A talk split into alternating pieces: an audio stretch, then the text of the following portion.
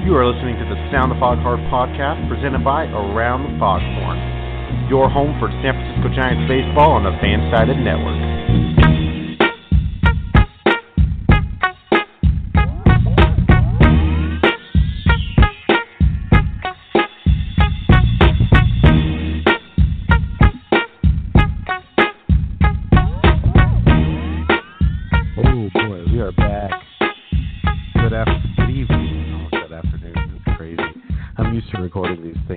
Afternoon. Oh man, it's good to be back. Again, if you are listening for the first time, my name is Daniel Sperry. I'm a co-host, or well, host, co-host, same thing. Um, I got uh, tonight. I'm going to be joined by my fantastic assistant, Taylor Corbin. Taylor, how are you doing tonight? Are you there, Taylor?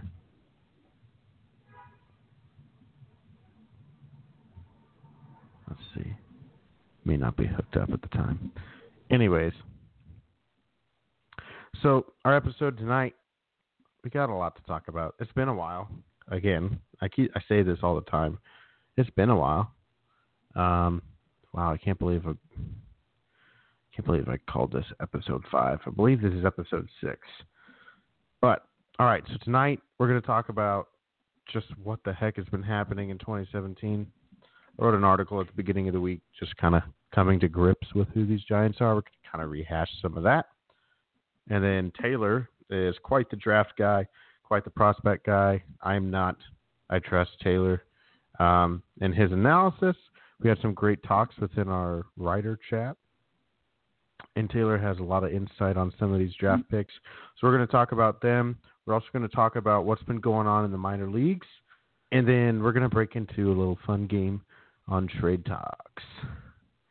Yeah, we're going to talk some trades.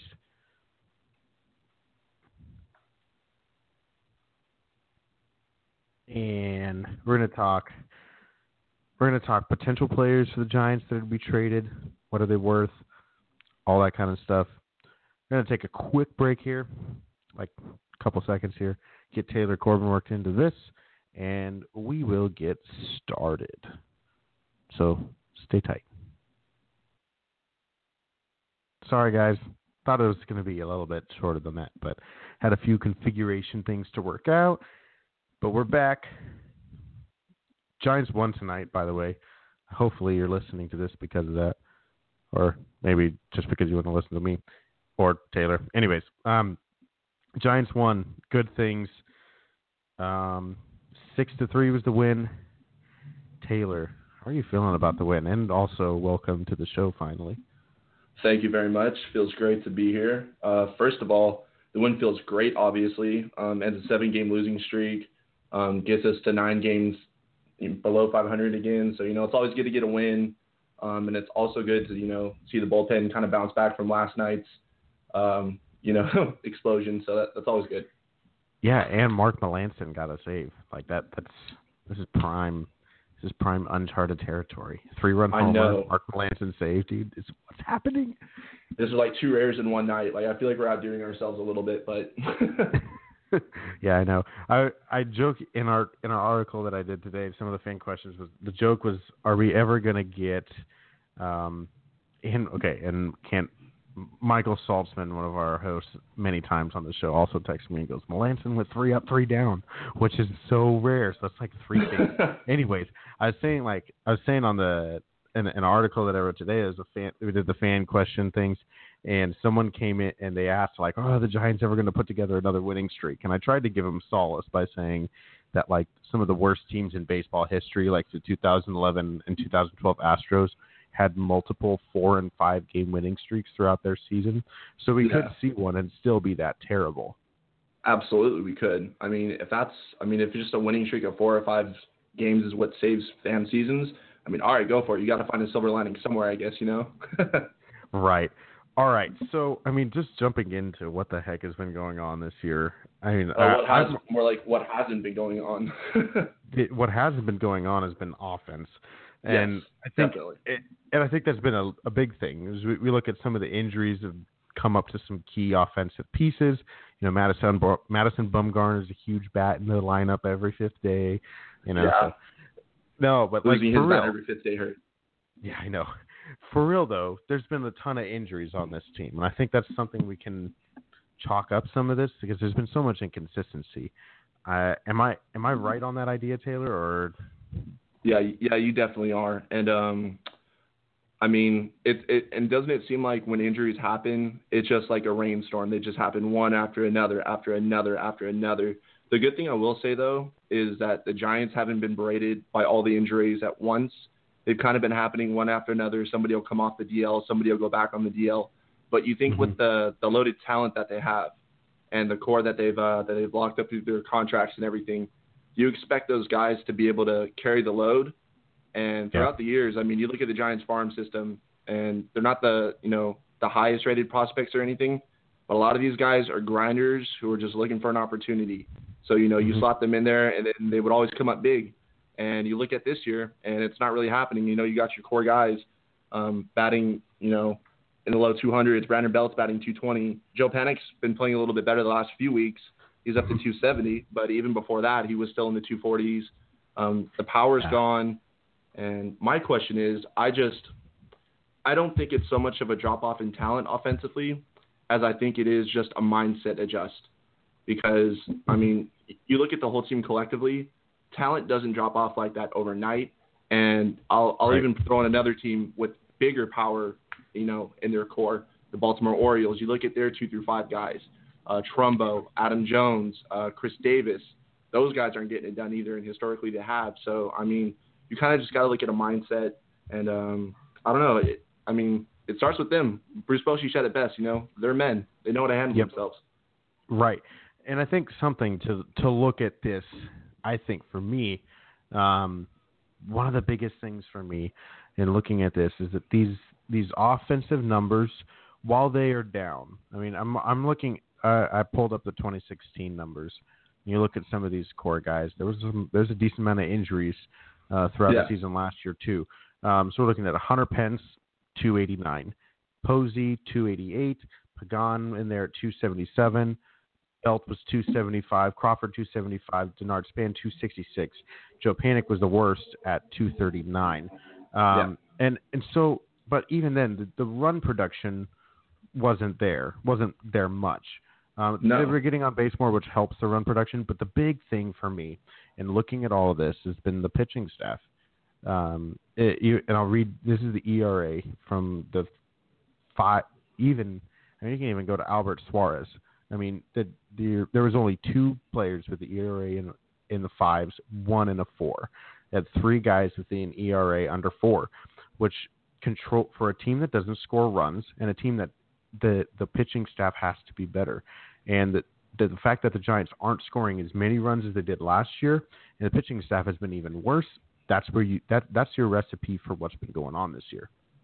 Yeah, I, I definitely agree with that. The pitching staff hasn't necessarily made it that much easier on the team either. I mean, you look at Matt Moore and, and his ERA this season. I mean, you got Matt Moore. He's a what has he got like a five ERA now, almost almost you know almost approaching six. Like He was at six before tonight started, Yeah, and it's dipped okay. down under six. Okay, cool. So yeah, you got Matt Moore with that. I mean, Madison Bumgarner, obviously losing him, you know, I mean, you can't replace Madison Bumgarner, and especially just what he brings to the presence on the mound. You know, that that presence of, you know, whether you're in a losing streak or not, every fifth day that guy goes out, you take the field thinking, mm-hmm. all right, we have a chance to win today. We're gonna win today. You know, like that's Yeah. just his mentality. That's what he does. But you look at even Ty Blach, you know, his step in that's filled in. He's done pretty well himself. So Yeah. it's like you know, imagine if Bumgarner, you know, Bumgarner lost what his first four starts of the year as well. So even when they mm-hmm. had him, the team still wasn't performing. And I don't put it too much on the pitching staff. Definitely, they have gone through their streaks where they've given up a lot of runs, a lot of home runs this year. Their home run rate is up as well. Mm-hmm. But they have had some stretches too where they have done plenty to keep the team in, in the ball game. I mean, how many how many games have we seen lost this year? Two nothing, two one, three Yeah. one. You know, and Bochy's even said, you know, we can't just keep throwing guys out there and expect them. Okay, guys, you know, you give up any more than two runs and we're kind of screwed. You know, like that's kind of the feeling in the clubhouse right now. Right.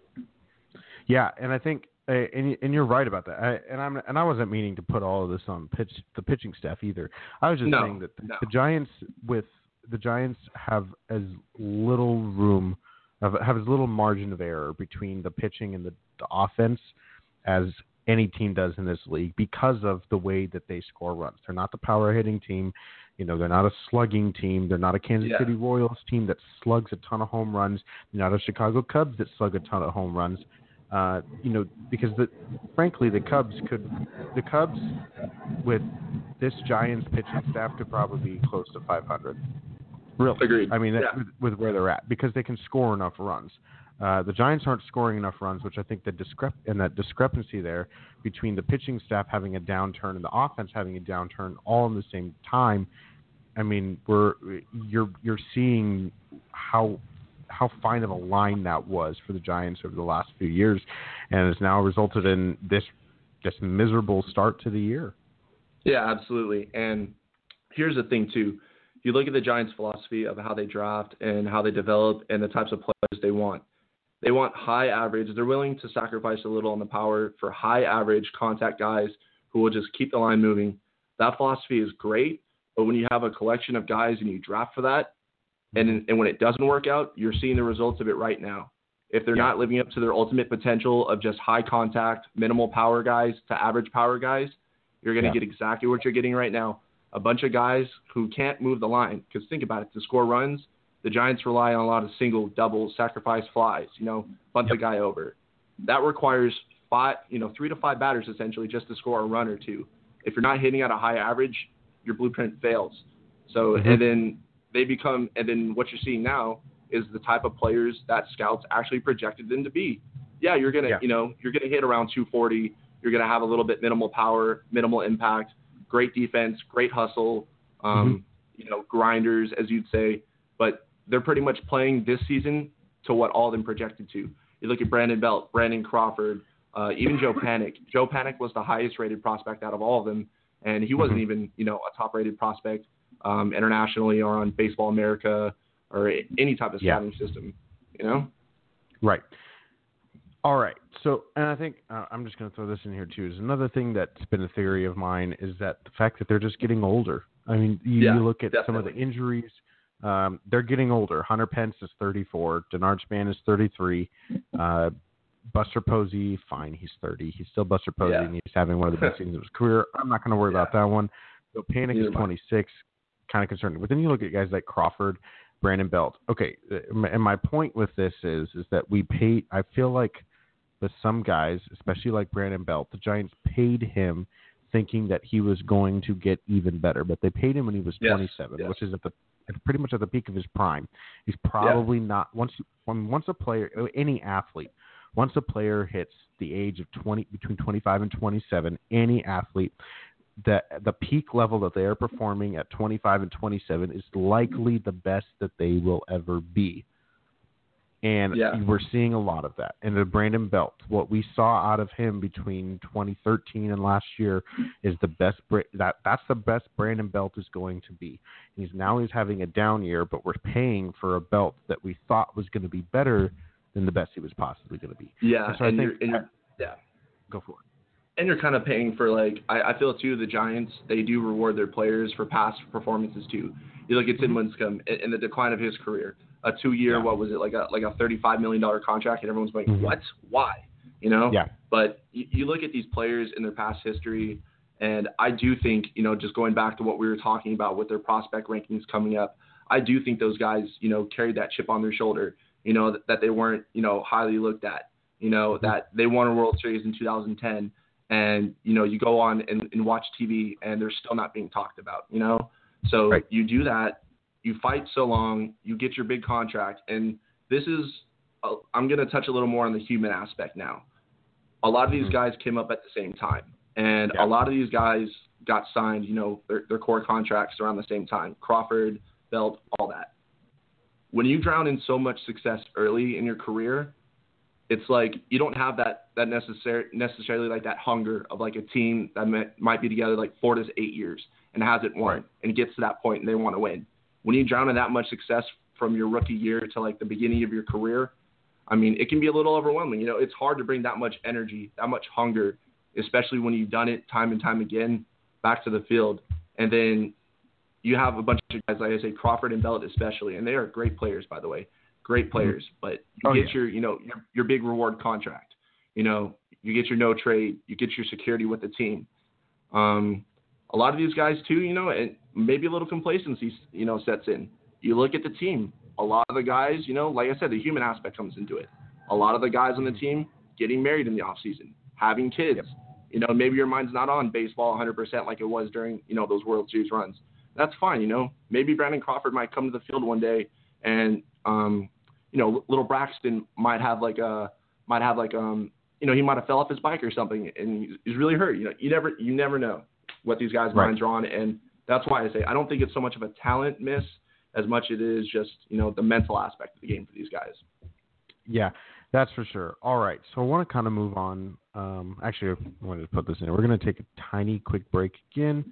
Again, this one will not be as long as the last one. I promise. If you guys are still listening in, um, well, and then we're going to jump into some of the draft talk. Uh, Helio Ramos was the top pick. Uh, kind of confused some people up there.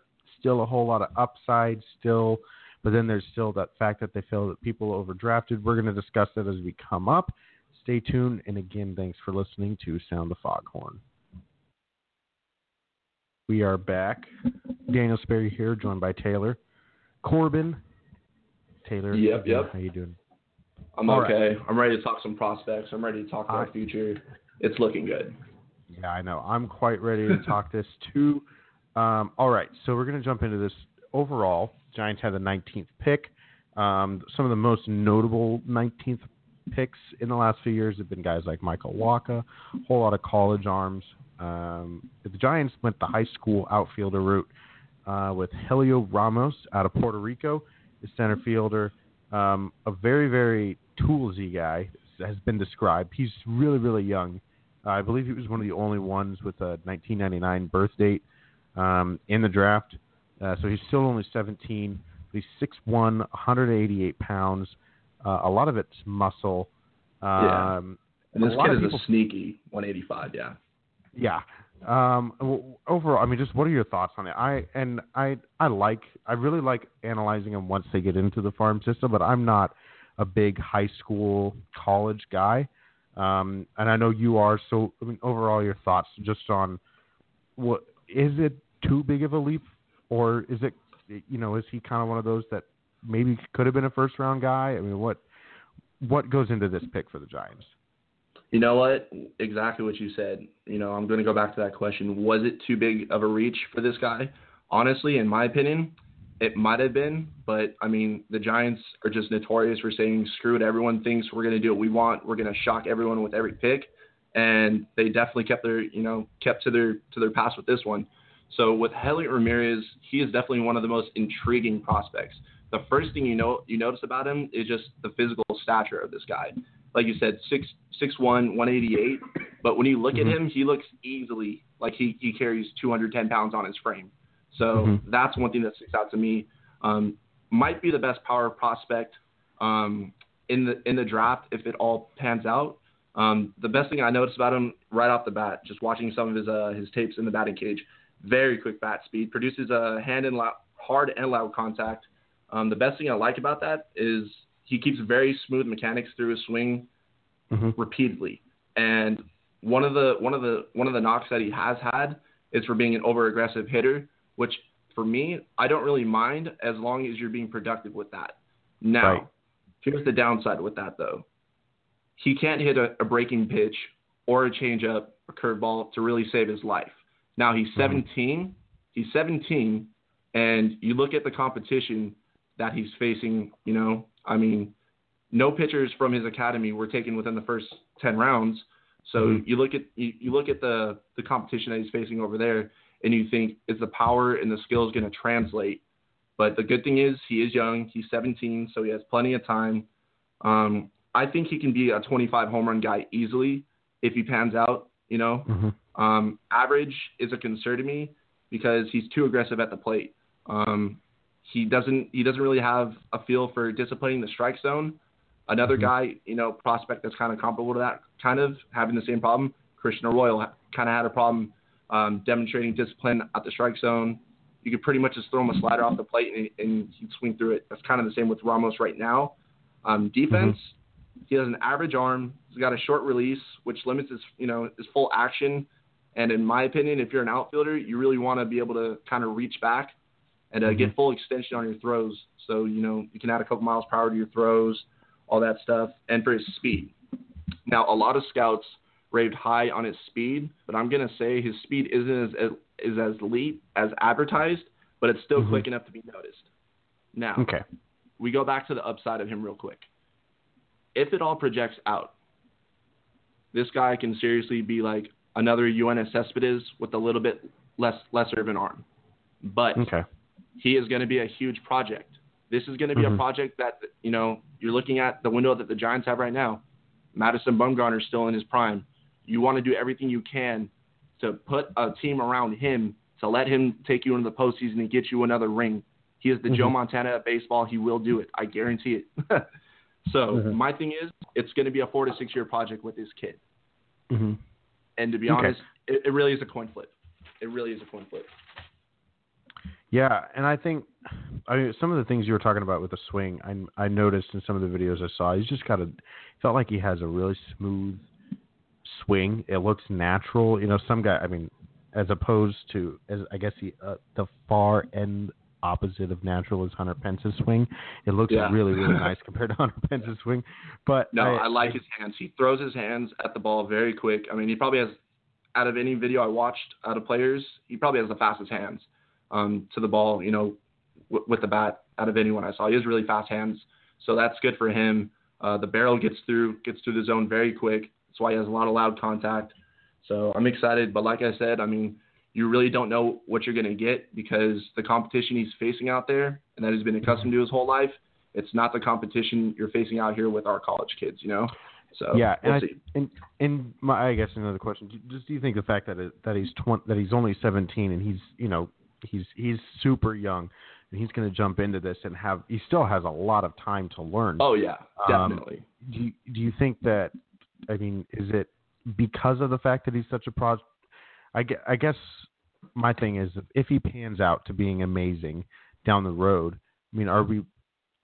Does it matter how much of a project he was? And I get we're trying. I get the window, but at, at the same time, I think a, a part of me just sees there's a lot of potential and a lot of promise in this kid, and I understand why the Giants would want to jump up because there's you know they he was put at 40.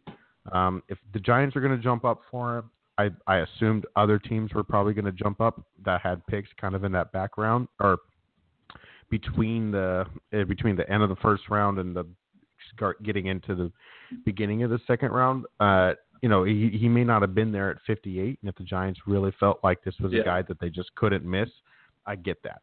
But I mean, Yeah. jumping into some of their other picks, what they did at 58, Jacob Gonzalez, son of Luis Gonzalez, who's 6'4", 206. Holy cow, he's so much bigger than me. I am I'm a small person. I'm, that that's a huge dude. Uh, just I this was another pick, and I think that a lot of people, and especially within our own group chat of writers, we were we really liked this Jacob Gonzalez pick. What is it about Jacob Gonzalez that just that stands out? Well, you know what? And the first thing that stands out to me is obviously he's a big dude, 6'4", 205. I mean, this kid has already, you know, at, at 18, the body type of Nolan Arenado, huge physical tools. He's going to outgrow his father easily. Um, he spent three years on varsity, was one of the best players, um, one of the most hi- highly touted prospects in uh, in Arizona. And in three years in varsity, he batted 429, 19 home runs, 118 RBIs, and had a 543 on base percentage. Um, just like Ramos, um, you know, this guy has very quick hands, um, barrel speed, but he, I would say this, he definitely has the most raw power available in high school. I mean, I was watching some of this guy's batting practice videos. This guy's, this guy's launching like 470 foot home runs in high school. like this guy, raw power, yeah. And then you look at his, but you look at his stats. You know, his home runs are pretty scattered, pretty consistent. Had seven in, in his last year, so you're thinking, hmm, that is kind of sneaky power. Well, it is, you know, and you can't. Here's the thing, too. You really can't ignore the gene pool of where Right. he came from. His father's Luis Exactly. Gonzalez. So yeah. So I think he's I think he's had a you know his fair share of good lessons on the way up. Now looking at his looking at his other tools though, he does have you know average to below average speed. The arm mm-hmm. strength could get a little better, but I don't really knock him because he spent you know part of the season playing first base. So you didn't really need to you know consistently take grounders at third, throwing all the way across the diamond. But I I think it's something he can easily you know get get over. And the other thing too, he's very, very, very competitive, and also he's a clubhouse presence. And high school guys, what stands out to me is when you have coaches, players, and scouts marveling at their leadership in the clubhouse. Because for young guys, that doesn't happen very easily, you know. So I mean, that's that's a big thing for me. Yeah, there's one thing that I was looking at in his scouting report um, on MLB Pipeline. Uh, dot com. It just talks about the fact that um, the, his arm, the arm action, is kind of weird. It says, says that plus a fringy glove likely moves him to first base in the future. Are you? I mean, do you agree with that? Do you think first base is an option for him if he doesn't? You know, let's say, let's say the bat's there, but the fielding at third really isn't. You know, is it one of those to say to fast track him? You know, they stick him over at first. Well, sure, yeah, you you could do that. Um, the only problem would be obviously Belt's occupying that spot right now, but Mhm. with with how young he is, because you know he's still coming out of high school, he just turned Right. 18. Yeah, I I definitely say he probably has around three to four years uh, to go till he's big league ready. Mhm. But I definitely think he's one of the one of the few high school players that can make it up the fastest. So I mean, in that situation, you know, like you said, if the bat plays, you know, Belt's going to be a lot older. What do you do? Do you maybe move Belt to the outfield if the outfield situation still isn't handled? Do you trade Belt? Mhm. Um, and then what happens with your other prospects coming up because they have another guy uh, in the minors, uh, their big, the best hitting prospect, Chris Shaw. He's a first baseman slash outfielder. So it's going to be really interesting to see where the Giants um, fit all these pretty interesting pieces that are kind of you know filtering through the farm right now. Yeah, that's for sure. All right, so I kind of want to move into some of these later. We've we've gone over the first two picks. Um, they did have one more inside the top 200, which was Seth Corry, um, a left-handed high school left-hander out of uh, Utah. I will say it's kind of dumb. MLB.com has him out of Kansas, uh, and that is not correct. So don't believe them. Um, Lone Peak High Fake School news. Fake news. Utah. Uh, yeah, fake news. MLB.com. we have found you out. Uh, I think so. I mean, just looking at this, they they did take ended up taking a lot of pitchers, but it is a decent mix of outfield or at least field players and pitchers. If it, what's who is the most exciting pitching prospect that they drafted for you? Uh, I know you had one late round pick that you really liked, and I want to save that for your late round stash. Okay. Um, but outside of outside of him, who's another pitcher that we're sitting here looking at? And they're like, "Hey, that's a really good pickup." Okay. There was this there's this one guy that goes to Cal State Fullerton by the name of John Gavin. Mhm. And this guy is 6'6, 250 pounds, and an absolute monster. Now, you're going to look at his frame and his body and think, all right, this guy's going to come in and throw 105 and just strike everyone out. No, this guy, honestly, if I had to make a perfect comparison, he would Mhm. kind of be like the taller, bigger, more intimidating looking version of Ty Blach because they, they pitch very similar, okay? Um, this season, he went 7 and 3 with a 3.66 ERA and had 67 strikeouts and 87 innings pitched. The thing that I like about him the most is every year since he's gotten out of high school, his velocity has increased about a mile to a mile and a half per hour. When he left high school, Okay. he was only throwing about 89. And scouts have him sitting around 90 miles an hour to 91, but I've seen him touch 93 and 94 and actually sit at 93 this season. So I know Okay. I know the arm's there. I know he adjusted his arm slot, which makes me really excited. Um, he has a long body and a windup, which helps him add depth to his pitches.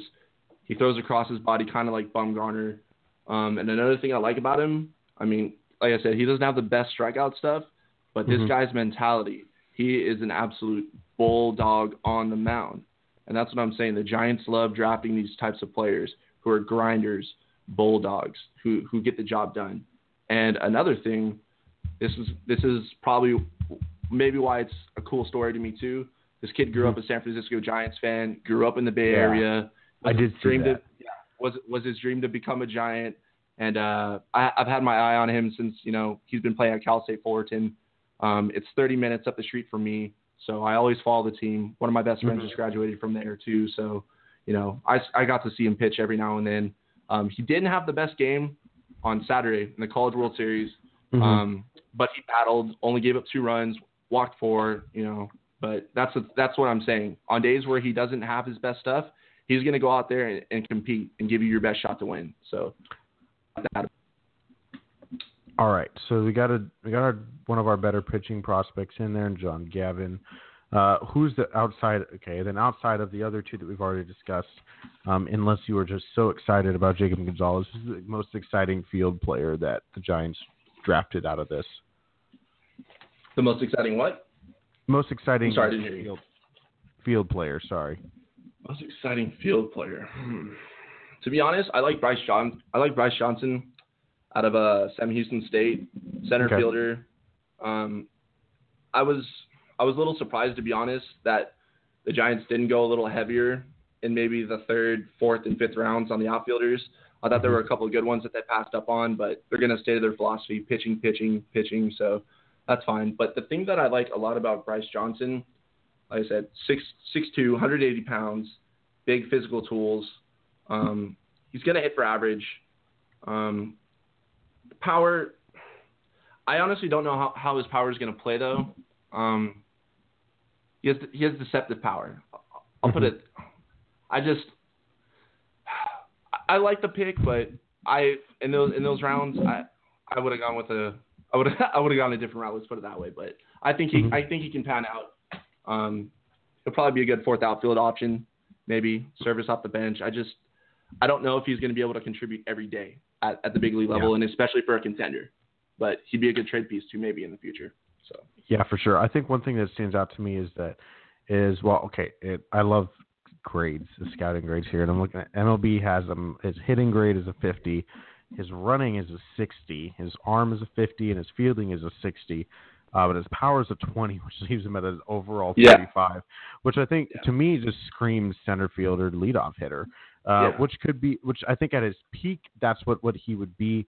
Um, which you kind of already, I feel like you're kind of already grooming someone like Bryan Reynolds to do that in the future. yeah, Um, and so I, I, I do think, I, and here's the thing: if the Giants have had so many leadoff issues ever since, I mean, since Angel Pagan in 2012, after that, after that 2012 season, Giants really haven't had a good, consistent leadoff hitter from game one to game 162. And Denard Span was not good last year. He was below No. average. and so I think for me looking at that, like I don't mind them trying to stock up on that because that's a rare thing to have someone who can get on base, has the speed, has the contact to get in and do stuff, kind of a grinder guy, which is what he seems like to me. I don't Yeah. mind the pick. I, and I do I do get what you're saying. They could have gone heavier in other places. Um, Yeah. and gone heavier in the earlier rounds, but I think you know, as you said, the Giants' philosophy is always going to be pitching, pitching, pitching, because that is what them. That's what honestly is what won them three rings. It wasn't the fact that they blasted balls out of the park every single night, yeah, scored definitely. ten runs, you know, won games ten to six every night. No, it was because Yeah. they were winning four to one ball games all season long, and when it came down to the postseason, and that's how you win ball games, the Giants knew what to do.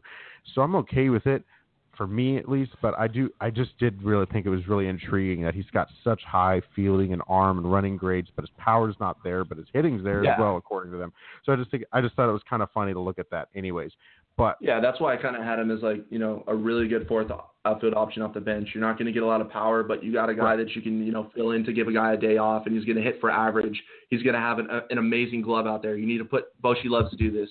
You want to put a seventh inning defensive replacement in. You could put him in there and speed that plays in you know triples alley gap. You know Yep. if you want to cut it cut it off or whatever. He's got a great glove, so he could be like a, maybe a younger Gregor Blanco, you know, for the future or something. All right. So we've gone through a couple of those. The last one always is a late round gem, and you know we could, we go through this every single year. Oh, where's the late Yeah. round gem? Where in this at all? Do you see any late round gems at all? I I did, and one of the guys that um I was I later rounds I look a lot at closers and relievers. That's that's my main thing as as the rounds go on because to be honest, like you see some of the relievers nowadays, you know, drafted in the 16th, 30th round, whatever. So this year in the 16th round, the Giants drafted somebody out of the ACC who went to UConn. His name is John Russell. This guy is 6'3", 182 pounds, and he has some of the filthiest stuff in the nation. 200 opponents only batted 202 uh, average against him. He went 2 0 with a 2.88 ERA, and he struck out 66 batters in 42 and a third innings. And in the AAC, I mean, you know, Division One, top ranked schools all around. The competition is very fluid. So he's going up against some of the top prospects in the game and mowing him down like it's nothing. I don't know how this guy stayed back into the 16th round, but from what I was seeing, some clubs are concerned that he's going to go back for his junior year to keep building his resume. But mm-hmm. my thing is, if you're going to stay a reliever, I mean, you look at the season and the stats he did. I mean, mm-hmm. what better could you do to really up your, you know, your status? So that was a main concern about clubs coming into, you know, around and reaching for him because there is concern that he won't sign. But I mean, he's got a great fastball that plays in the high 90s, um, makes his pitches well, um, has a plus changeup. Uh, his slider is really filthy, has a lot of quick break to it, and it dips down. Um, and he doesn't walk batters either, which is huge. His walk rate is very low. So, I mean, you look at that, the competition he played in, I mean, his strikeout numbers, and I mean, um, this guy projected, you know, if he would have stayed back for another season, let's say he doesn't sign with the Giants, if he puts up the same numbers, he will be a top eight pick next year. I guarantee it. Top eight rounds. So, yeah. Somebody's going to take him. He's going to be a closer. All right. So, some solid draft insight from Taylor here. Again, that is not the job that I look at. I always try and do this once they get into the organization. Um, for me, it's always easier. There's a lot less things to look at than everybody. um, but some people, man, really dive into it. I'm really thankful for guys like Taylor. And uh, of course, our own site's draft coverage. Uh, my co-expert Jake Mastroianni did a fantastic job outlining a lot of the picks available and doing a whole lot of draft coverage for us. Um, so shout out to him um, as we Thank go you, through. Yeah, he did a solid job on a lot of those. Um, we and you know as soon as they as these things go, we'll keep you updated on some of the signings. I do know for sure that the San Francisco Giants have signed Heliot Ramos. They signed him to the max amount of money possible for that for that pick, that 19th overall pick. Um, they also got uh, Jacob Gonzalez signed. Um, and then just today, I believe Seth Corry, Bryce Johnson, and uh, it was either Aaron Phillips, I believe, as well, were all signed uh, to. They were all signed to their contracts. Um, so it looks like some of these top these top picks that they've had are guys that are going to sign and hop in and uh, stay the course with them, which is which is good things because you know you'd hate. I I mean, I get players wanting to do it, but it's also as a team you hate to like waste a draft pick on a guy that's not gonna come and hang out with you guys or come and come and work for yeah, especially work for yeah, especially in the early rounds.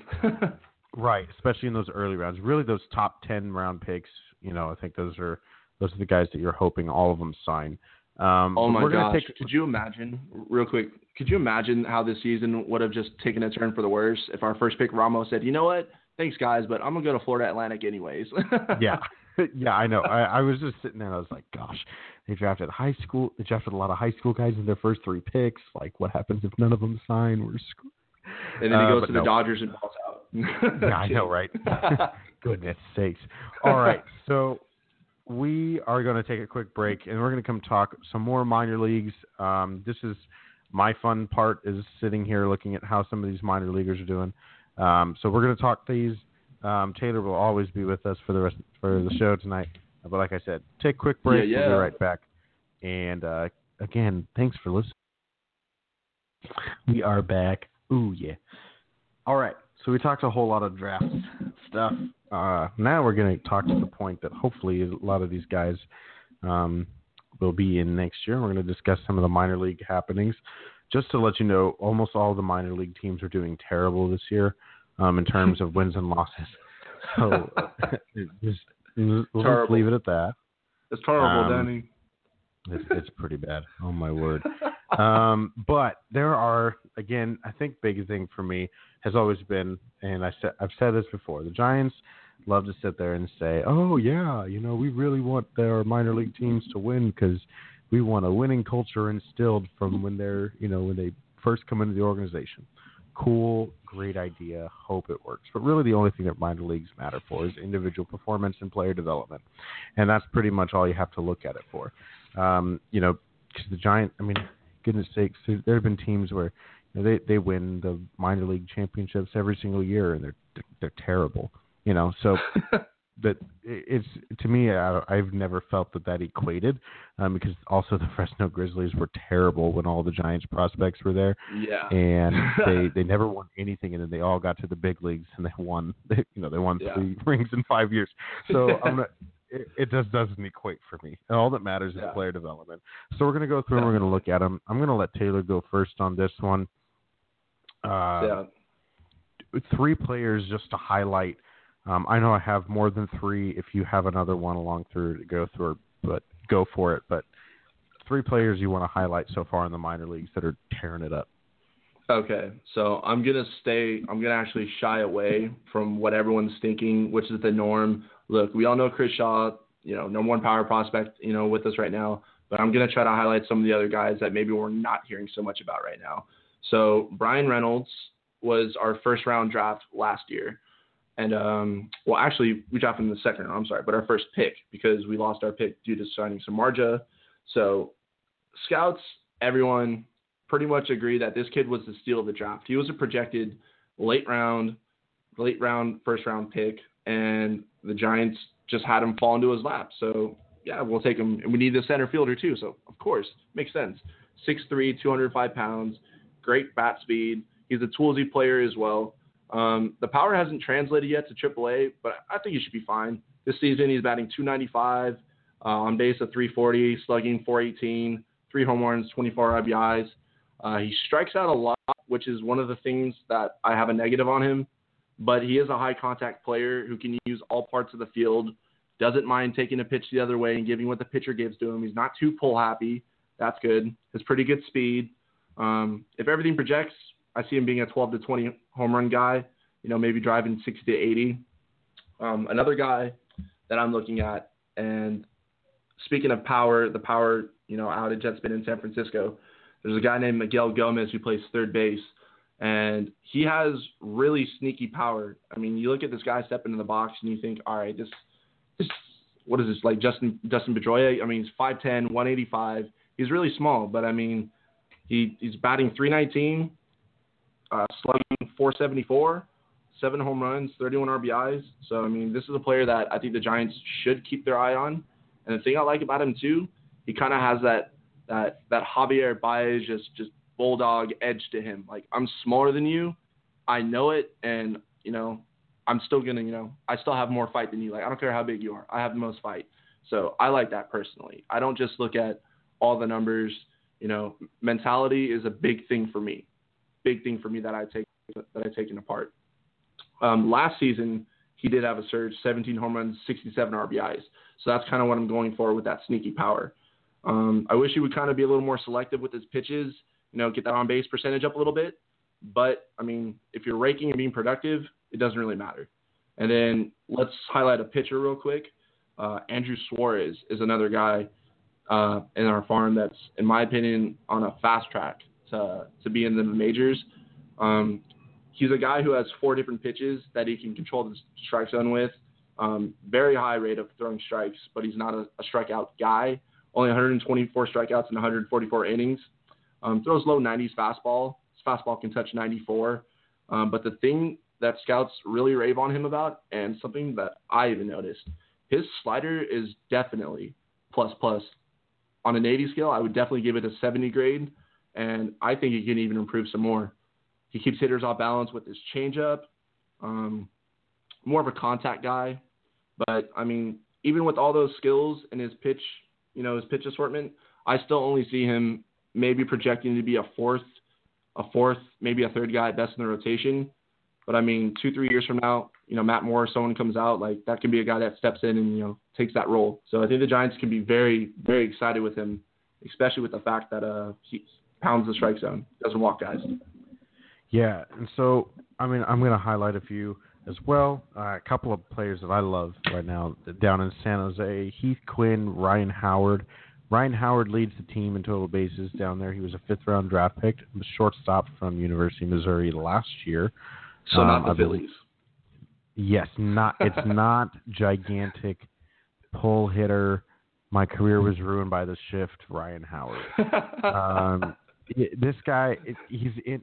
He just hits a lot of the. You look at these. He's only got 13 extra base hits, but he's got 86 total hits uh, on the season. He's got 14 more than Reynolds. Uh, he's got a he's got a 325 average. His on base yeah. percentage again.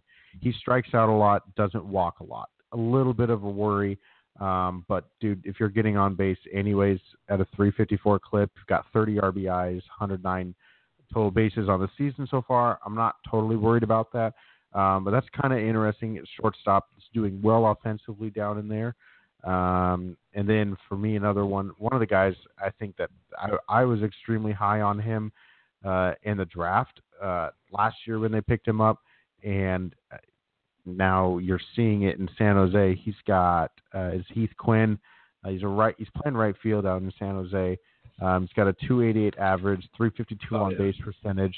Um, that he doesn't he does strike out a bit, um, but the the walks are there. Um, you if you look at some of his numbers, especially in the Cape Cod League when he's going up against his uh, up against a lot of the really really top prospects out there. Uh, he was one of the better hitters in the league. He had um, he he was tearing it up. He's a power hitter. He's got eight homers in just 30 games so far down in San Jose. Um, so there's a lot of promise on here. There's a lot outside of Bryan Reynolds. I don't know of another outfielder in the organization um, that's as exciting. Um, and I mean, throw in Heliot Ramos to the mix. Of course, it's going to kind of bring that in. But Heath Quinn for me is a big time outfield prospect that's kind of under the radar um, that people should look out for within the organization. Um, and then I another pitcher I love. I I have never understood um, why Matt Gage is not higher on the prospect boards because he's he's been the same person uh, over the last couple of years down in Richmond. He's got a 3.36 ERA, 64 innings. He's a 1.29 uh, WHIP. He's got a decent strikeout to walk ratio, 47 strikeouts to 16 walks this season in his 64 innings. Uh, he's not a big time strikeout guy, but he's also not a big. He's not a big. He doesn't give up a whole lot of runs.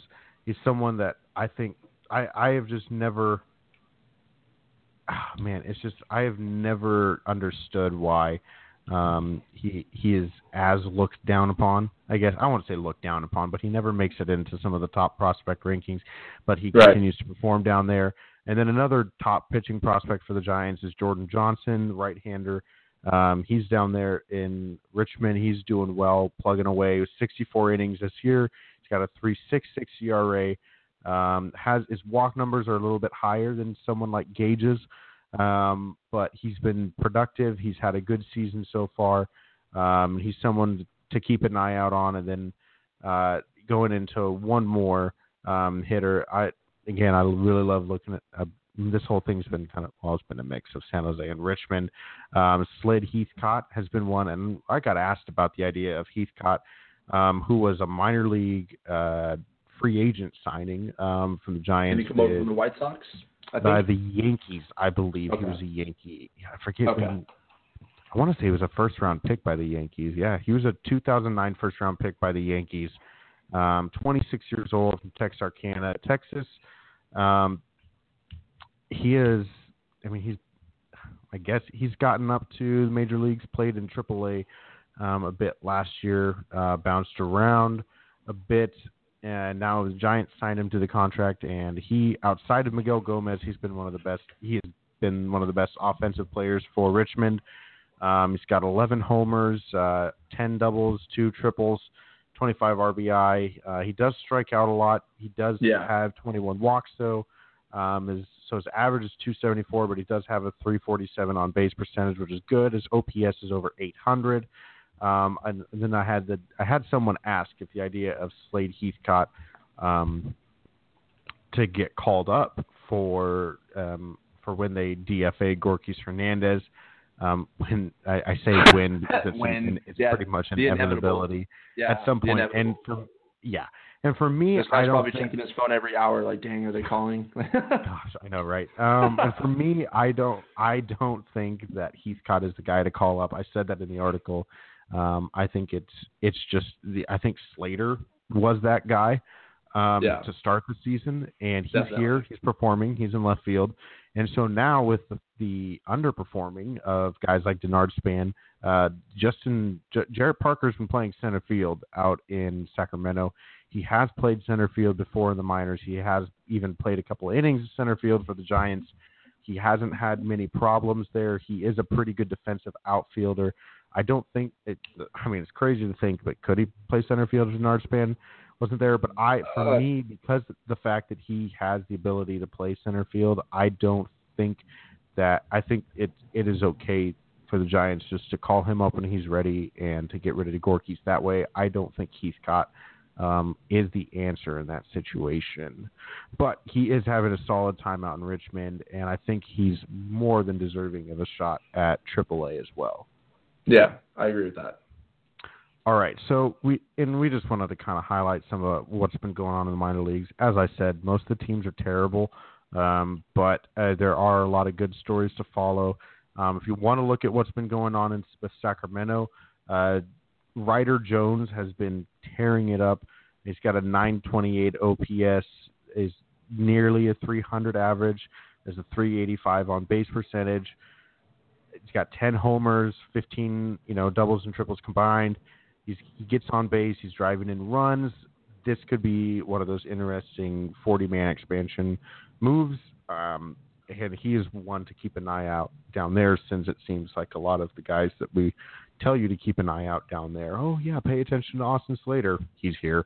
Um, so you kind of got to deal Yeah. with that. And of course, unfortunately, uh, looks like Christian Arroyo might be headed to the DL um, for a small injury. I don't know if he's headed to the DL, but I knew do know he was held out. Yeah, he is on the disabled list um, down in Sacramento, um, but he hasn't been bad since he came back. Although when you start out as hot as you do, you do anything like normal. After that, seems like your average plummets. So I, I'm not going to Yeah. fault him for that. But because he started out so ridiculous, he still is carrying an OPS over 1,000, which is good. Um, Yeah. So we're gonna be we're gonna move on to the minor league talk. We're not gonna take a break between this and our final segment. Um, we're just gonna jump right into it. Uh, and this is the game that we talk. Oh, I say the game. It's not. I mean, it's kind of a game. I guess it's kind of a guess. At this game. point, it is. um, I mean, this is to me this is fun. I like doing this kind of stuff too. Um, the question we're going to run through a few players that I wrote down. Um, do you trade? So the question is, do you trade them, and what do you think the minimum asking price would be for a player like them? Uh, so we're just going to go through the list. Taylor will give his take. I'll give my take. Um, of course, I won't start off with the one that everyone talks about.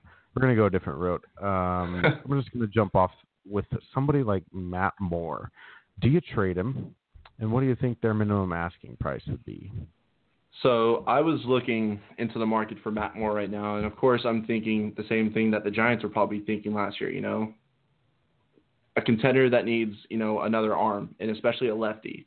Now you look at his stats; they're way down from this year. His velocity is down this year. His spin rate on his curveball and his cutter is down this year. So you kind of wonder what what can attribute to that. Um, he's had Tommy John issues in the past. The whip is not there. So I mean, I'm looking at it as I don't really see a lot of contenders that would be willing to break the prospect bank for that type of arm. Maybe like um, a Houston Astros or someone who wants a little bit of back rotation depth, and then maybe Mhm. you get a couple of B level prospects back for him. But I I just don't see, especially a contender, giving up for sure a, a top 100. Like I think a top 100 Oh, yeah. prospects out of the question, is especially if you know if, it's, if you're trying to sell them to a contender. Um, maybe if you kind of have a young team that's you know bringing their young guys up next year and, and they want to you know a guy like a Matt Moore to kind of come in and be that veteran presence. Maybe he doesn't have to be the ace. Maybe he can be the number two. Maybe a team has you know um, an abundance of outfielders or infielders, and one of them's in the top 100, then yeah, a team like that could sacrifice, and you'd still get a, another B level prospect or two in return.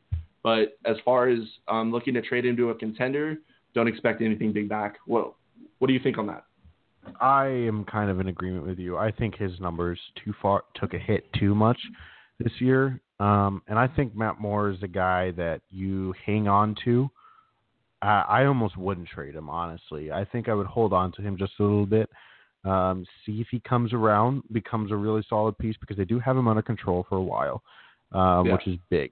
Uh, and I think that that's the hard part of it is it's not like you're trying to trade away an expiring player. He is not the case of where you're trying to trade away an ex, not an expiring player, but an expiring yeah. contract.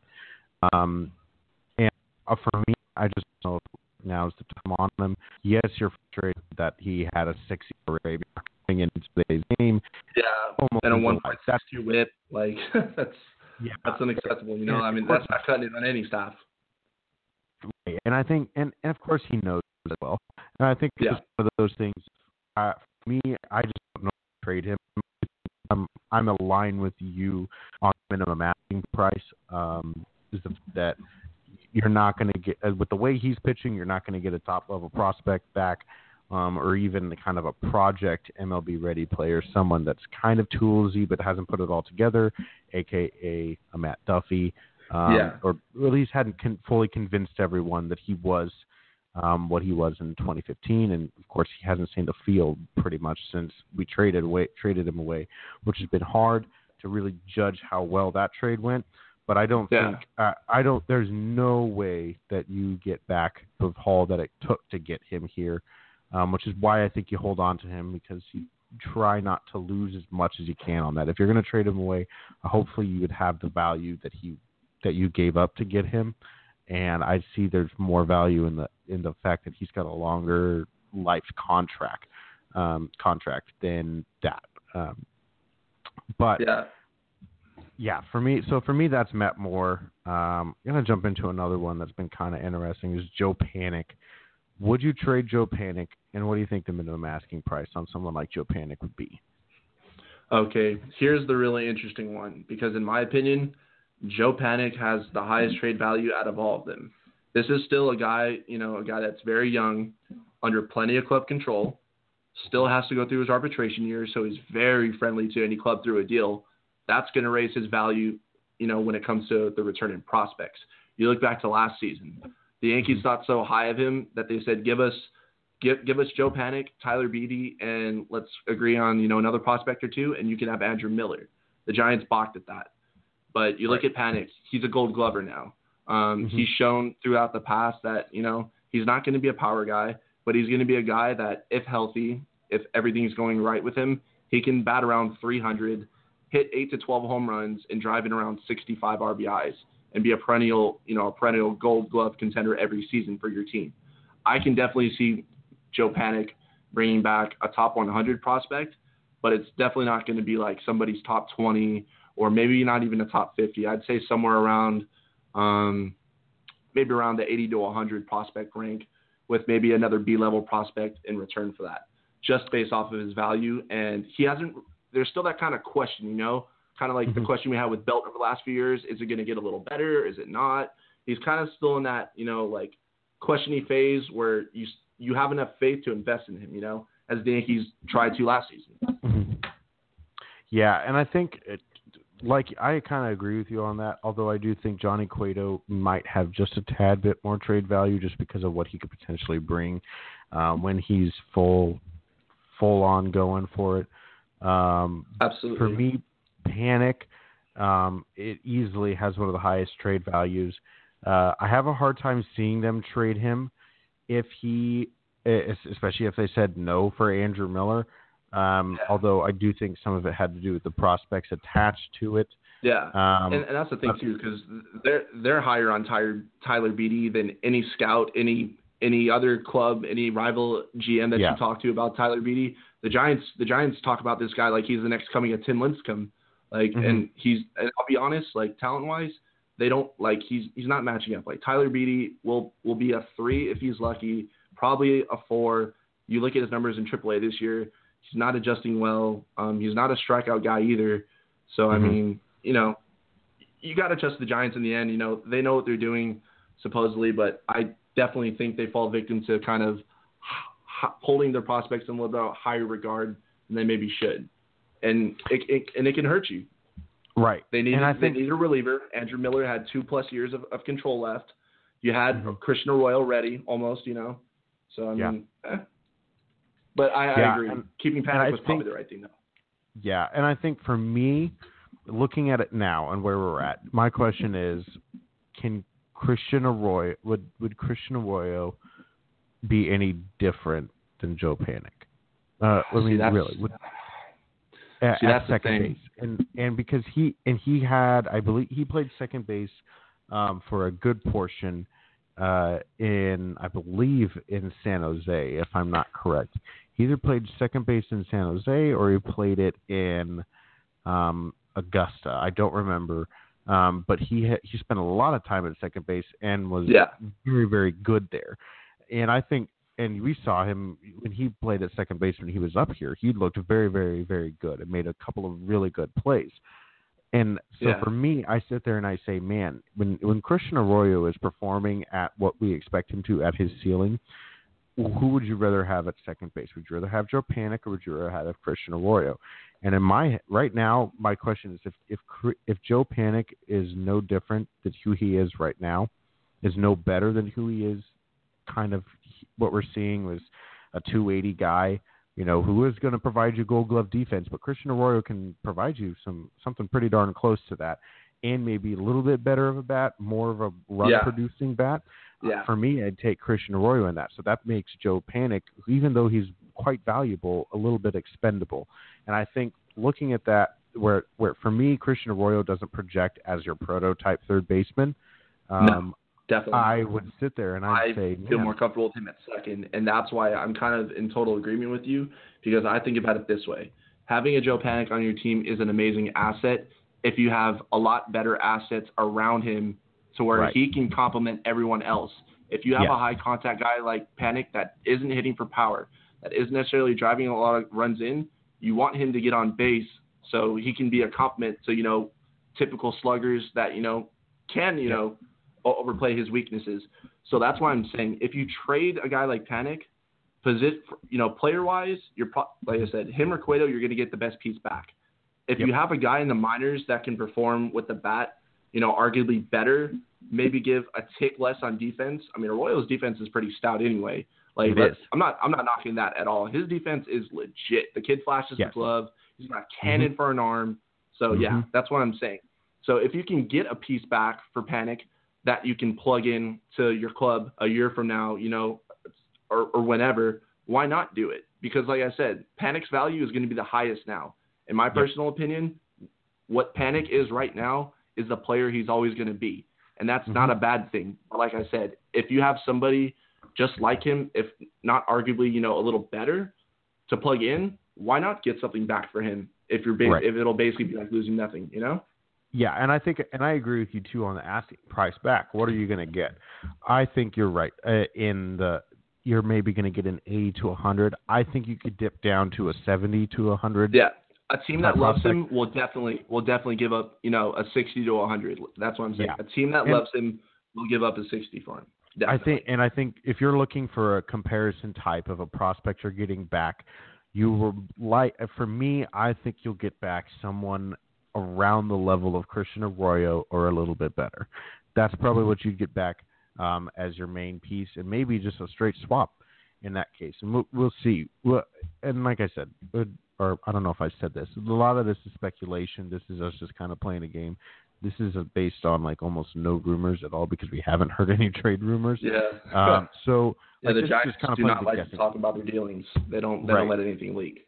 No, man, I swear, I feel like every single team I cover is like that, and because I do a lot of soccer stuff. San Jose Earthquakes don't leak crap, and then they get mad at you if you find out something like not through their their press releases, and it can be a little frustrating. Sporting Kansas City quite under wraps, but you can kind of figure it out with them. Um, but still, man, that that's rough. And then you have the Giants again. keep their cards close to their chest. They value things differently. They're less predictable. My Yeah. word, I do not catch a break. It is frustrating. You know, I can't Yeah. imagine like sitting there being like covering the 49ers. Oh, it's really easy because some, someone's going to text me and give me some random leak. Oh, hey, they really, really like this guy. Like, okay, great, thank you. Like, it makes your job so much easier. But yeah, and they're like this guy two five minutes ago. Like, Yeah. Right. So I sit there, and so a lot of this is speculation, but and this is us just kind of having fun and playing GM.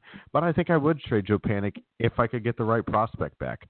yeah, Um, I'm not. I'm not. Let's put it this way: I'm not dumping him for like a B level prospect package. Goodness. Like, no, if I'm moving, if I'm moving Joe Panik, let me be clear: I need to get at least one top 100 prospect, and you know, give me give me a B level prospect or a C level prospect. But I definitely need something in return because he can go into any team and be of service and be a contributor, especially if he goes onto a team which he fits the best for. Like, let's say he goes to like a um, a team high average, like um, I don't know, the Red Sox or someone. Obviously, they don't need him, but I'm just saying for example's sake, he would fit in that type of atmosphere where you have a bunch of sluggers and you're just the guy who keeps the line moving. So, Yep. that would work for him. Oh yeah, I'm with you on that one. All right. So Joe Panik, Matt Moore, and I think okay. I will say this.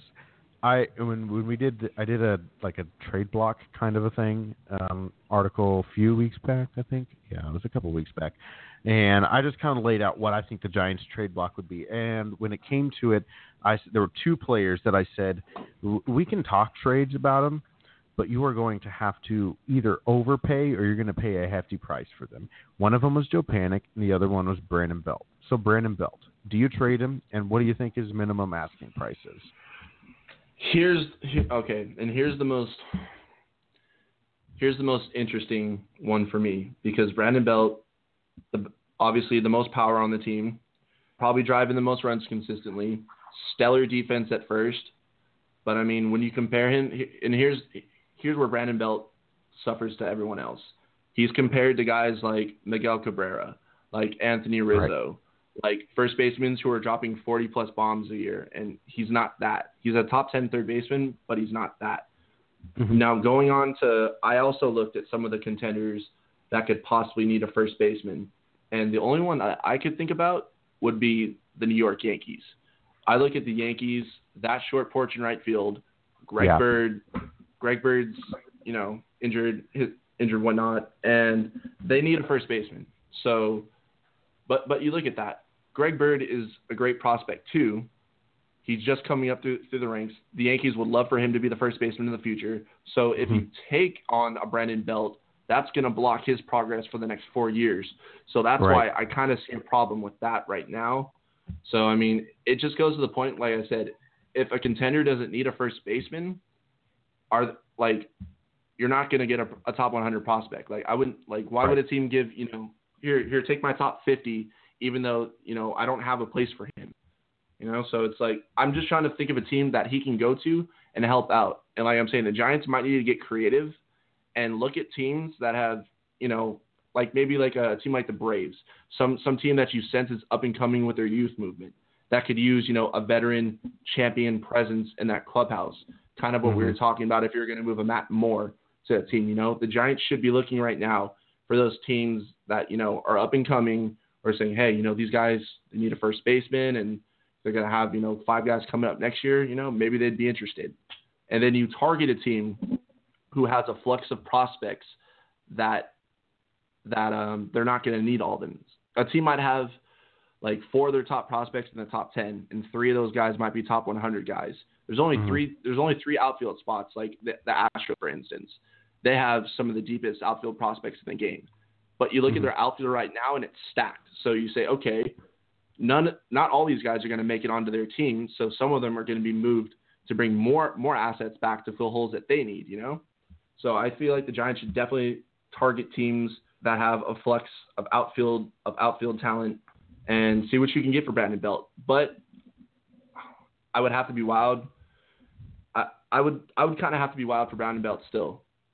Mhm. I mean, Yeah, and. I think, and for me, I think if the Giants want to really, really maximize their return, look, there's there's two right at the moment off the top of my head. There are two really, really, really viable landing spots for Johnny Cueto, and that's the Houston Astros and the New York Yankees. I'm glad you brought up that. Yeah. Both of them Astros. have both of them have the, have big prospects. Both of them kind of have a hole at first base because let's be frank, like Yuli Gurriel is pretty good, but Yeah. I'm sure the Astros would love to plug in.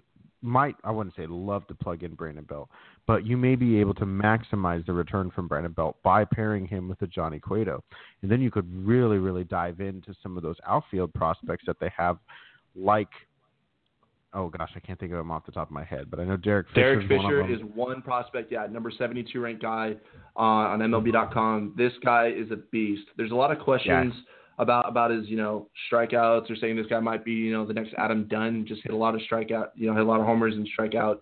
But he hit 335, uh, on base percentage of 401, slug 608, 16 home runs, 45 RBIs. Um, his power is really undersold. Like, I mean, Yeah. his grade, to be honest, I give him a 65 grade on Yeah. on power. I mean, some some of his power, like he's raw. And then you look at what he's done. He even got called up this season. First game, the Yeah. first game he played in, hit a home run. You know, so I mean, you look at that, and you look at how good he is. They still have another outfielder ahead of him on their Kyle prospect Tucker. rankings. Yeah, exactly. So that's what I'm saying. You target a team like that. You give them, you know, you dangle Johnny Cueto and say, look, we don't need your best outfielder, but we'll take your second best outfielder that has some questions. He's a top Yep. 70, you know, he falls in that 70 to 100 range for, you Yep. know, the chip that you would need. You get that back. You ask for maybe um two two more two more B pieces. There's one guy that I actually like. His name's um Jandel Gustave. He's a right-handed pitcher in their system, and he kind of has the same story that Ray Black has had. Really, Mhm. really, really dominant fastball. I mean, scouts give him an 80 grade on his fastball. It's it's it's out of this world. It's clocked as the highest, as the fastest uh, consistent fastball in the minors, but walks and control. He needs to, you know, he needs to level that out. So I think you know that could be a piece that they could pair up with the Derek Fisher to send to the Giants for for a Johnny Cueto.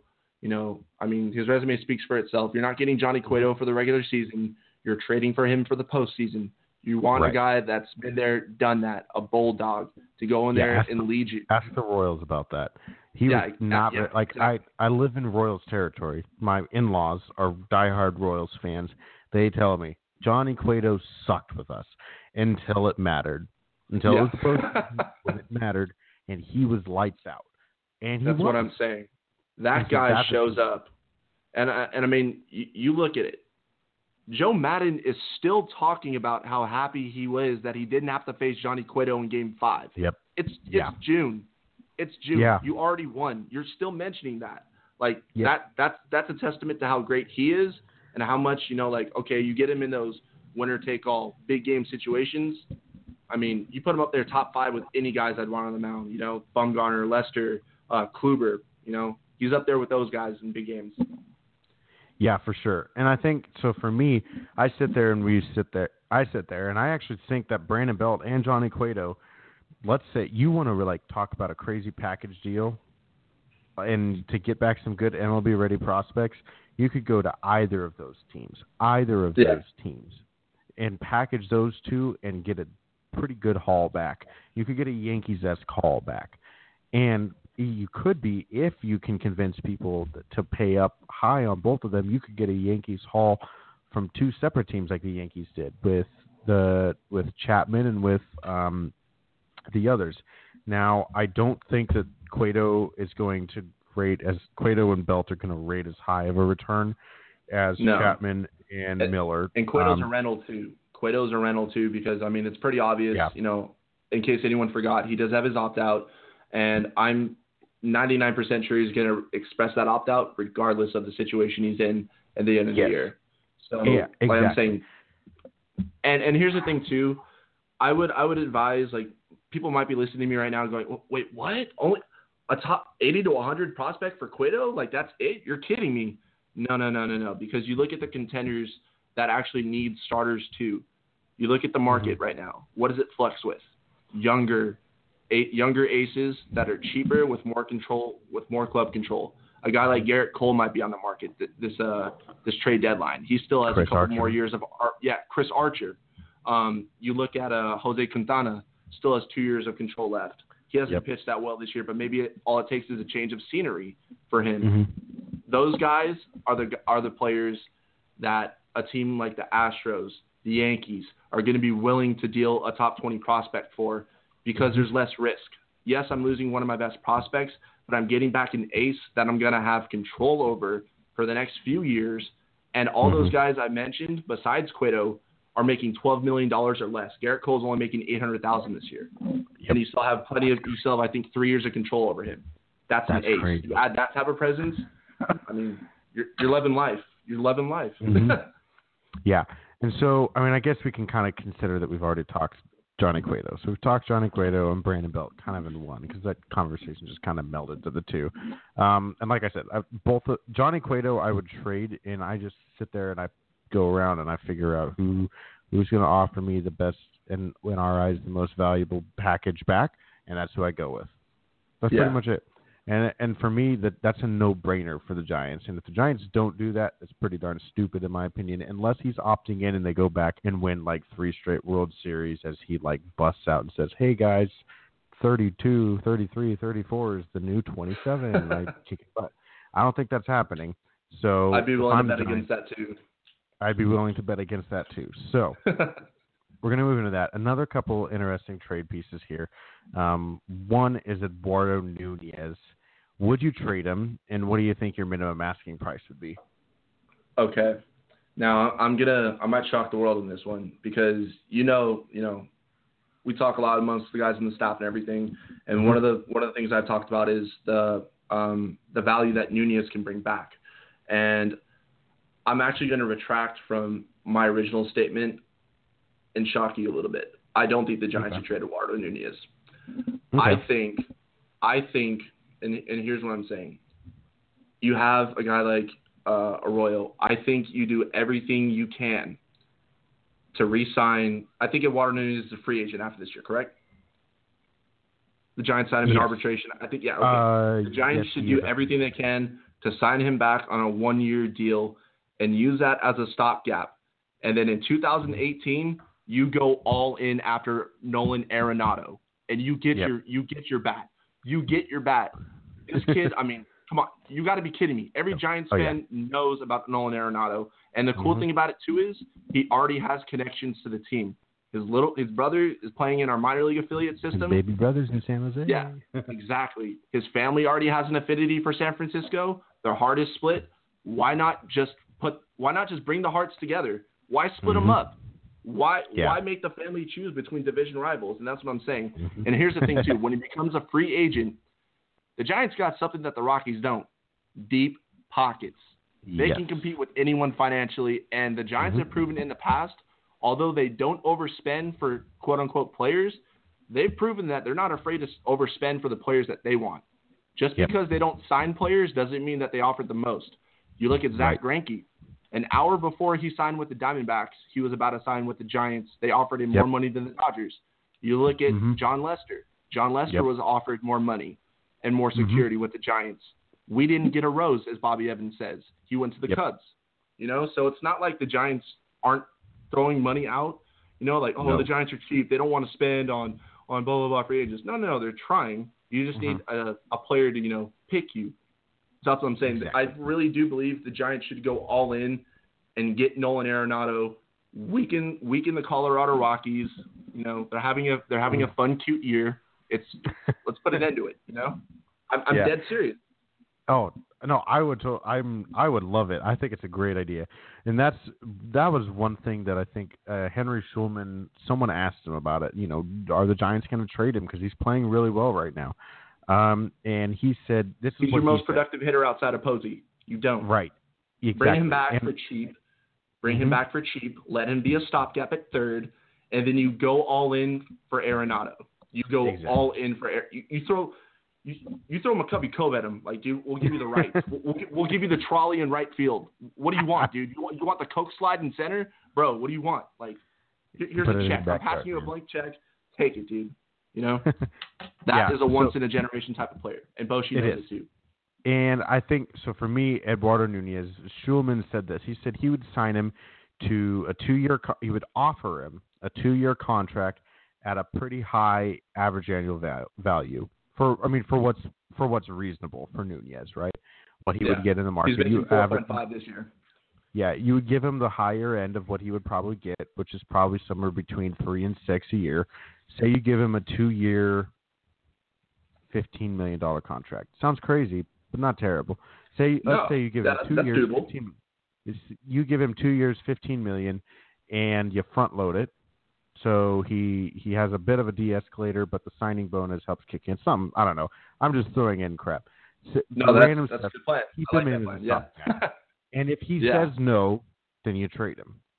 yeah. And that, and that's and that was what that was what Schulman said, and I'm kind of aligned with that. As I Someone like that that Eduardo, idea I- actually. and I don't think that. Here's my thing: Eduardo Nunez hasn't lost value since the Giants traded him. I don't No. think he has. And Yeah. so I mean, the think he- power's not there, but I mean, then again, his power last year was kind of an outlier anyway. So you know, Right, and it was a lot of li Minnesota has a weird, weird kind of a short portion left, and if Yeah. you can hit line drives out there, they're going to go over the fence.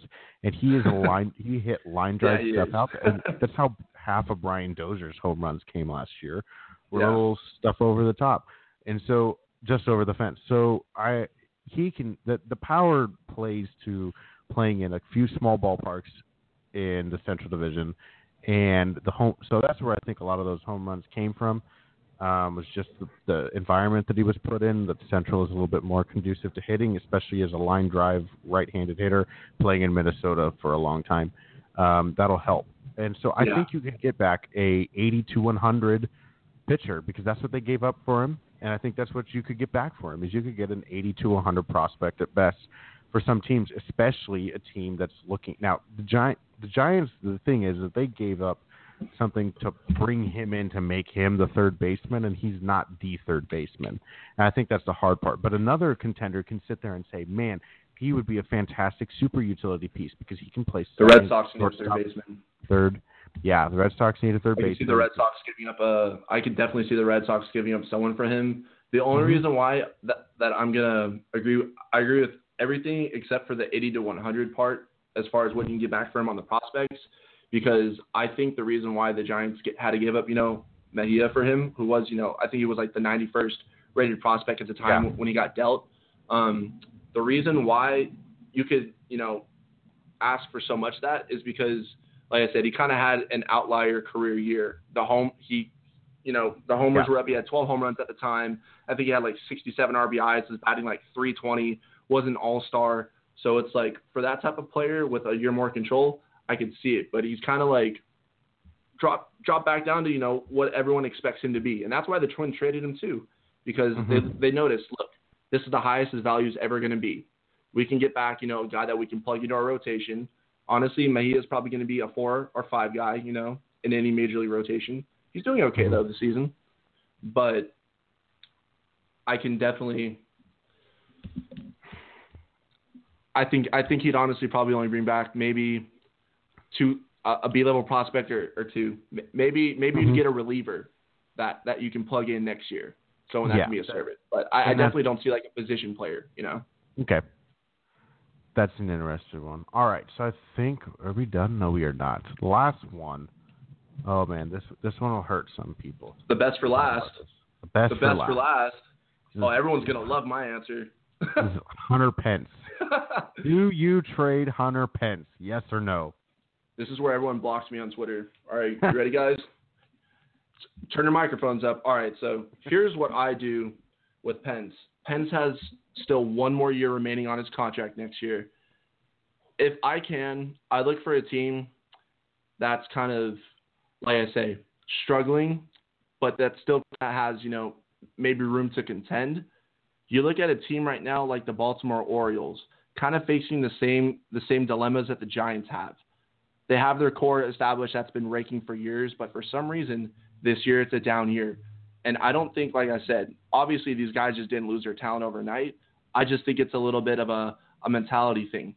You put Hunter Pence into a new situation, you give him a fresh outlook, he becomes the Hunter Pence that came over in 2012. He's going to spark any dugout, any clubhouse, awaken any offense just by his energy and enthusiasm alone. I can see him going into a team like um, like the Orioles and being that spark plug that really ignites their offense, gets them going, gets the core going. He doesn't even have to play every day at this point. The Giants would probably have to pay pay down half of his contract for his final year, but I mean, like I said, you're paying for like a clubhouse presence. I mean, you look at what he did in 2012 for the Giants, the speech, you know, getting the guys wound up down 0-2 in Cincinnati. You know, I want to play another day. I want to see you guys tomorrow. You know, this, this, this, and that. Like, I could definitely see him going to a team like the Baltimore Orioles and being that spark plug that gets him into that wild card spot and into the playoffs and hopefully for, you know, the deep run that everyone has expected him to do for the last couple seasons. Yeah, that's an interesting one. I think I thought I think the team that you chose for Hunter Pence kind of interesting. Was was a team that's kind of close He's to not- competing, but not there. For me, I see him. Saying, He's just not a starter in, to me anymore. And I just I just see the the Giants have so many outfield prospects now. You have Shaw, Mhm. you have you know you have all these guys in, in the system right now, and it's just Pence isn't producing even when he's healthy, really. Mhm. So I mean, if we can get something back right now for him, then then why not? I mean, yeah, on the other hand, the only reason why I would I would be advocating for him to stay is just for emotion. But I don't Mhm. want to mix my business and my emotion. I want to win. I don't Mhm. want to lose and just be like, oh well, you know, it sucks. We lost again this season, but hey, we, we got to wish Hunter Pence a, a, a great farewell. And you know what Hunter Pence is going to do? He's not going to retire. He's going to go play for another team still. right. So it's like, all right, goodbye. Why not get something back for him and give somebody else a chance? You know? I get that. I think if there's any team that I would trade him to, I it sounds crazy, but I'd trade him to the Milwaukee Brewers. That's I another think team it- I was thinking of too. I think it's Another a solid team. It's a team that they've got a, a solid amount of prospects built up Yeah, every year. way deeper than the Orioles too. and way deeper than the Orioles. picks. Um, it's a yeah, it is a way deeper farm system than the Orioles. You're not. I don't know if you're going to get a top 100 pick for him. No, I, or no. not 100 pick. I don't know if you're not going to get a top 100 prospect. No. You're going to get a couple of decent B-level prospects and maybe even a solid, you know, fringe MLB ready player. Um, Yeah. And I think uh, for me, I I would hate I I would hate to trade Hunter Pence and have him be amazing for like another three or four years, but he's also 34, and I don't see that happening. And you I look at you just look at everything. Yeah, his health isn't there. He doesn't have his legs anymore. His age. You look at his defense. His defense is terrible. He has he has a minus he has, he has a DRS of minus 10. Mhm. Minus 10 de- defensive runs saved. We're not even in July yet. Like, Yeah. are you kidding me? That's Mhm. he, he's hurting the team now more than he's helping. And you know, I don't like saying that because I love Hunter Pence. I love Hunter Right. Pence. I love what he does for the energy, the clubhouse, and everything. But I'm looking at it from a business standpoint. I want to win. You know, so it's it's like if I can move you, possibly get a piece back that can help me, and Yep. it you know frees up an opportunity for maybe a, a Chris Shaw to come up at the end of the year. You Mhm. know, pl- play some play some right field. You know, maybe maybe that could happen. He played right field for uh, for Boston College and first Mhm. base, so why not? Yeah, and I think, and again, this is a lot of speculation, folks. Don't take it as we hate Hunter Pence. I love Hunter Pence. I love everything Yeah. he's done for this ball No, club. Pence is the and I know Taylor. Pence is the man. Yeah. Taylor's the same way. But I think there's also a point in in running a team, running a business, running this organization where you have to sit there and you say, okay, it's not good this year. How do I make myself competitive sooner? Because that's the whole goal. The ultimate goal of this is not, oh, I'm glad you came to had a ballpark and had a great time, even though we sucked. You know, people Yeah. enjoy winning. That's that's that's the bottom line. People enjoy winning.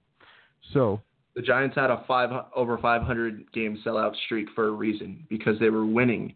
You know, it's nothing personal against Hunter Pence. It's nothing personal against any of these players. We love our guys, but we also love winning, and we want to keep winning, and we should keep winning because we have the resources to do it.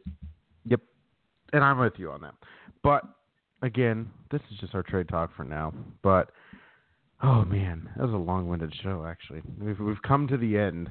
As again, we ended with the bang. We ended with talking about Hunter Pence. Crazy, but you know, it's kind of the point we're at with this season, and we, what we talked about at the beginning of the show. I mean, this is kind of where we're at. is this is not the I, I mentioned it in an article too. They're the worst team after seven. The, uh, when I wrote the article, the Giants were through 71 games. So it was before last night's game. The worst team to ever make the postseason after seven. The worst the worst record after 71 games to ever make the postseason is a tie between the 2013 Dodgers and the Kansas City Royals of 1981. And Both that's to this point so far in the season, like record wise. Yeah, they were 30 and okay. 41, and the wow. Giants are now 26 or 20 are now 27 and 46. So you're saying there's a chance. There so there's is, definitely a chance. There is not a chance. What? But I don't believe that there is a chance. It would be, and like I said, uh, I mean, the, this shows if the Giants were to make the postseason after this start, it would be the most incredible comeback in Major League history, which would be nuts. Yeah. I don't see that happening. The likelihood of that happening is like one in a million. So this is kind it's like of the likelihood of me getting drafted and leading us to a World Series next year. It's not happening, guys. Sorry. Right. Sorry. Yeah, it's not happening. me, my goodness, yeah, man. I can't even imagine. It's it's not happening. The Giants are not making the postseason this year, unfortunately. But then yeah. you have to sit there and, and that, you have yeah. to ask these questions of how do I make myself competitive but sooner?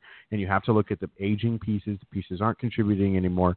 You have to sit there and say where are my losses. You have to cut them and see what you can get back for them. And that's exactly. what, and that's what has to happen. And so these are conversations. Trust me, we are not the only people outside of in outside of the Giants front office and even inside of the Giants front office that are having these conversations right now. This is a conversation that the Giants probably should have been having about two weeks ago about yeah. starting to look at who are we adding to our trade block. And look, just because we're starting to talk about it now doesn't mean we're going to get a trade tomorrow of Johnny Cueto to the Yankees.